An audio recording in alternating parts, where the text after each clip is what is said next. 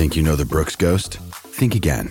Introducing the all new, better than ever Ghost 16. Now with nitrogen infused cushioning for lightweight, supreme softness that feels good every step, every street, every single day.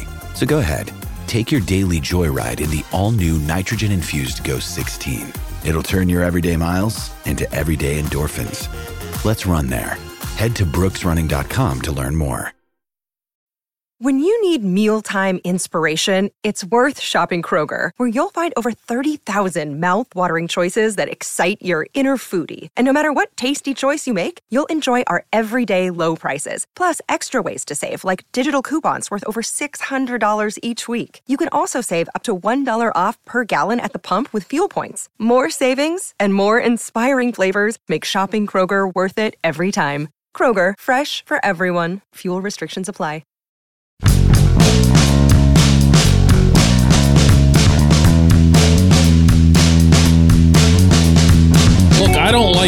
Seeing a bunch of guys in their late 20s out there either. I really don't. It's it's no fun. It offers no additional well, hang on. Maybe it does offer additional hope for the future. Good morning to you. Good Wednesday morning. I'm Dejan Kovacevic of DK Pittsburgh Sports. This is Daily Shot of Pirates. It comes your way bright and early every weekday if you're into football and or hockey. I also offer daily shots of Steelers and Penguins in the same place that you found this. Pirates 5, Nationals 1 last night at PNC Park. Uh, and I know again th- th- this isn't as much fun as it'd be if it was you know, Quinn Priester and Roansy Contreras and Henry Davis and all the kids and Nick Gonzalez was back and Jared Jones was up and you had all these 20, 21, 22 year old children up here mowing people down because that would lend to that momentum that had begun getting built back in April and you'd have something. All right, the kids are here. Now it's just a matter of getting through the winter and adding a couple pieces. And that doesn't come with Josh Palacios hitting his eighth home run, reaching base three times, throwing a guy out at the plate from right field. He's been. He, has been what he is. I every time you want to get stoked about Palacios, you look at his overall numbers and wonder why they're as down as they always are. And then you see that he's 28 years old and it kind of, uh. and you could say something similar about the starting pitcher, Bailey Falter. He's 26, but he's a lefty, which makes him, oh, roughly 19 in lefty years. And he's been around. He's bounced up and down. First appearance in the majors was back in 2021 even this year, after reaching the World Series with the Phillies in 2022, he was up and down. He was one of their guys, boomeranging up and down the other side of the Commonwealth. And he's not exciting. He's not someone who would raise the hope level. I had a similar thought when I first saw him in Milwaukee a few weeks ago when he came up to the Pirates. I didn't even know who he was. He's supposed to pitch tomorrow. He's supposed to face the Brewers. And I'm going to be honest with you, I didn't really care. You know, I was working the room up there, visiting Clubhouse, and just trying to figure out who were the guys who I could talk to who matter. Guys who would have a chance to be part of this long term. That tends to be the way I focus my coverage. Well, Funny thing, Falter last night pitched six innings, allowed one run, and he was pretty good. Now, the Nationals are who they are. They're even lower in the standings than the Pirates, but you still have to get people out. And Falter has now made eight appearances for the Pirates.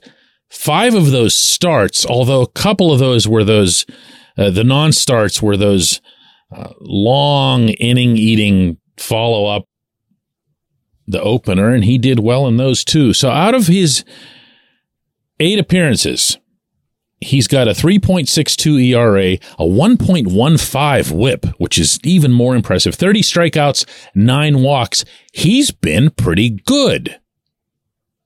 Again, out of those eight appearances, he's been hit twice. And that was by the Braves and the Cubs, two of the better hitting teams in the National League. And in the other six appearances, he's given up, including last night, either one run or no runs at all. He's been Mr. Binary in the other six. That's that's pretty good. And the ability that he has, the ease with which he shows that he has that ability to go from starter to reliever to long guy to whatever, that's been on display too. And that comes with its own value. He discussed this last night after the game. Uh, not really. No, I mean, kind of used to it by now. I feel like it's kind of been uh, been pretty much my whole entire career ever since I've been up here in 21. Just up, down, up, down, bullpen, starting. I mean, you've been doing it for a while, so you kind of just adapt to it. And you can kind of hear, even from that brief answer, the intonation there. This is an intelligent guy. This isn't some meathead who comes up and just can throw whatever a zillion miles an hour. And those guys exist too. And of course, they have value too. This is someone who thinks about what he does. I did get to know him a little bit since that initial experience in Milwaukee, and I came away impressed each time. More important than that, when you see him on the mound, he's got this. He, he kind of drives me nuts a little bit because he reminds me of somebody, some lefty who threw over the top the way he does. Like his whole body angles off to his right and the arm just comes almost completely over the top, which is really, really weird for a lefty. But I can't place it. I'm not playing a game with you here. I don't have some, I don't have the name in mind. If you can think of a lefty who threw like that, let me know because there's somebody that's just leaping out at me and it might even been from the distant past but who just brings it from that side, but overhead. And maybe that helps him too. Maybe that's part of what's been effective for him. Whatever the case, and I'm not pumping his tires or making this out to be anything bigger than what it is. I hope I've set the context in the opening. He's 26 and he's dirt cheap and you can hold his rights for the next four years, you don't have to sweat anything. He can be part of what you're doing in some capacity.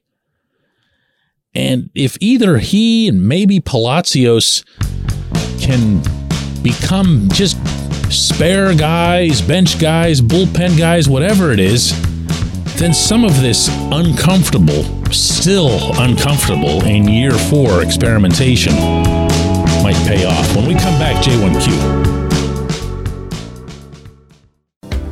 This portion of Daily Shot of Pirates is brought to you by our friends at North Shore Tavern, that's directly across Federal Street from PNC Park. It's home of Steak on a Stone, an eating experience, underscoring the word experience.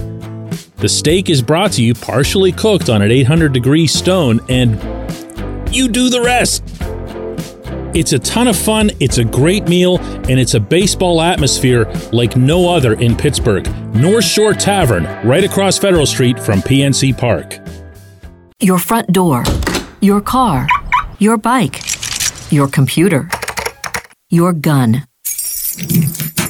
Safety is a habit. Every day you lock and secure your home and everything you want to keep safe. Gun safety and responsible storage are no different and the best way to help prevent accidents, misuse, and theft. If you have a firearm, own it, respect it, and secure it. Visit projectchildsafe.org, brought to you by the National Shooting Sports Foundation and the Bureau of Justice Assistance.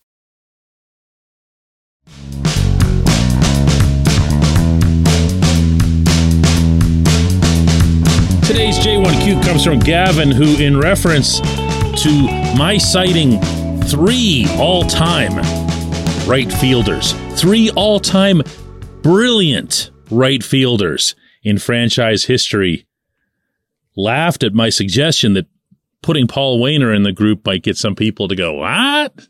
But there are those who have taken Waner's side as being the best right fielder the Pirates have ever had. And I know, I know, I'm aware of who's played right field because it's not just Roberto Clemente, it's also Dave Parker. But the arguments are there. Gavin says, it's not that crazy to say Waner was the best right fielder. Clemente's a Hall of Famer and a folk hero and everything else, but the Pirates' all time roster has several players better than Clemente statistically. And we're we're walking on some thin ice here, you and I, Gavin, but I, I'm, I'm with you. If you get completely cold and you leave out the phenomenal, iconic human being, uh, saint really, in Puerto Rico that Clemente was, and you just look at nothing other than performances, there is a strong argument for Clemente as being one of the two or three best players in franchise history. Okay? I'm not talking about right fielders. I'm talking about at anything. In part because, in addition to all the numbers, he had the longevity. He also had World Series MVP in 1971 at age 38. He had a National League MVP in 1966. He was part of another World Series winner and really good in that one too in 1960 as a much younger player. And, you know, he's Clemente, 3,000 hits on his last at bat. That's, that's uh, beyond my ability to attach adjectives to it, okay? Waner also had 3,000 hits. Waner had a lot of other things going for him. One of the things that worked against him was that he arrived right after the Pirates 1925 championship. So he didn't have his opportunity to be part of some great lineup or great series that might have further bolstered his status. But when you're talking about overall Pirates, you're talking about Mount Rushmore kind of arguments put it this way my all time Pittsburgh baseball Mount Rushmore would be Clemente, Willie Stargell, Honus Wagner, and Josh Gibson. I don't have any way of keeping Gibson out because he was participating in the Negro Leagues. There's no one anywhere who knows anything about baseball history and particularly Negro League history, Homestead Grays, Pittsburgh Crawfords history, who would leave Gibson off. If Gibson had been a pirate, if society were different back then, Gibson would have been one of the greatest pirates of all time. And Wagner is nothing less than the greatest pirate of all time. One of the five original Hall of Fame inductees in 1936. And thus, a consensus choice as one of the five best players over the first half century of the sport. That's not something that's going to get topped. But where this gets sticky for me is I've had a stock answer for a long time about my Mount Rushmore for all of Pittsburgh sports, meaning Steelers, Penguins, Pirates. And not everyone likes hearing this, but I don't even have Clemente on it. If you're just talking about pure sports and not invoking everything else that he was. I've got Wagner on there as the Pirates only representative. I've got Mean Joe Greene on there as the Steelers only representative. It is to the Steelers' infinite credit that they had all the great teams that they did without having someone who is reasonably considered to be among the top 10, maybe even top 20 NFL players of all time. That's not a shot at anybody at all. It's just, it's not easy to find one individual from the Steelers who's just transcendent, that's just way, way up there. And the other two spots are taken by players who unquestionably are among the greatest ever to play hockey.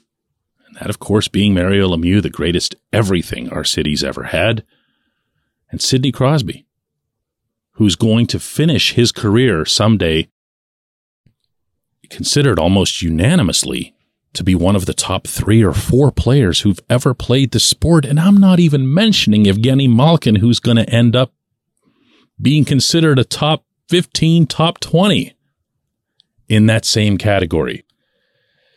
So, yeah, that one never really works in my favor whenever people hear it, but I'm sorry. If you want to throw in the other stuff, you can put Roberto Clemente on a Mount Rushmore of the greatest of all time Pittsburghers, along with Jonas Salk for creating the polio vaccine, along with Fred Rogers for everything that he meant to American society, along with Andrew Carnegie, along with Chuck Noll. There's there's a lot of different ways to do this, but when it comes to just pure sports, it's it's okay to talk about other players and compare them to Clemente, even if it feels, you know, a little uncomfortable. I appreciate the question. I appreciate everybody listening to Daily Shot of Pirates. We're going to do another one of these tomorrow.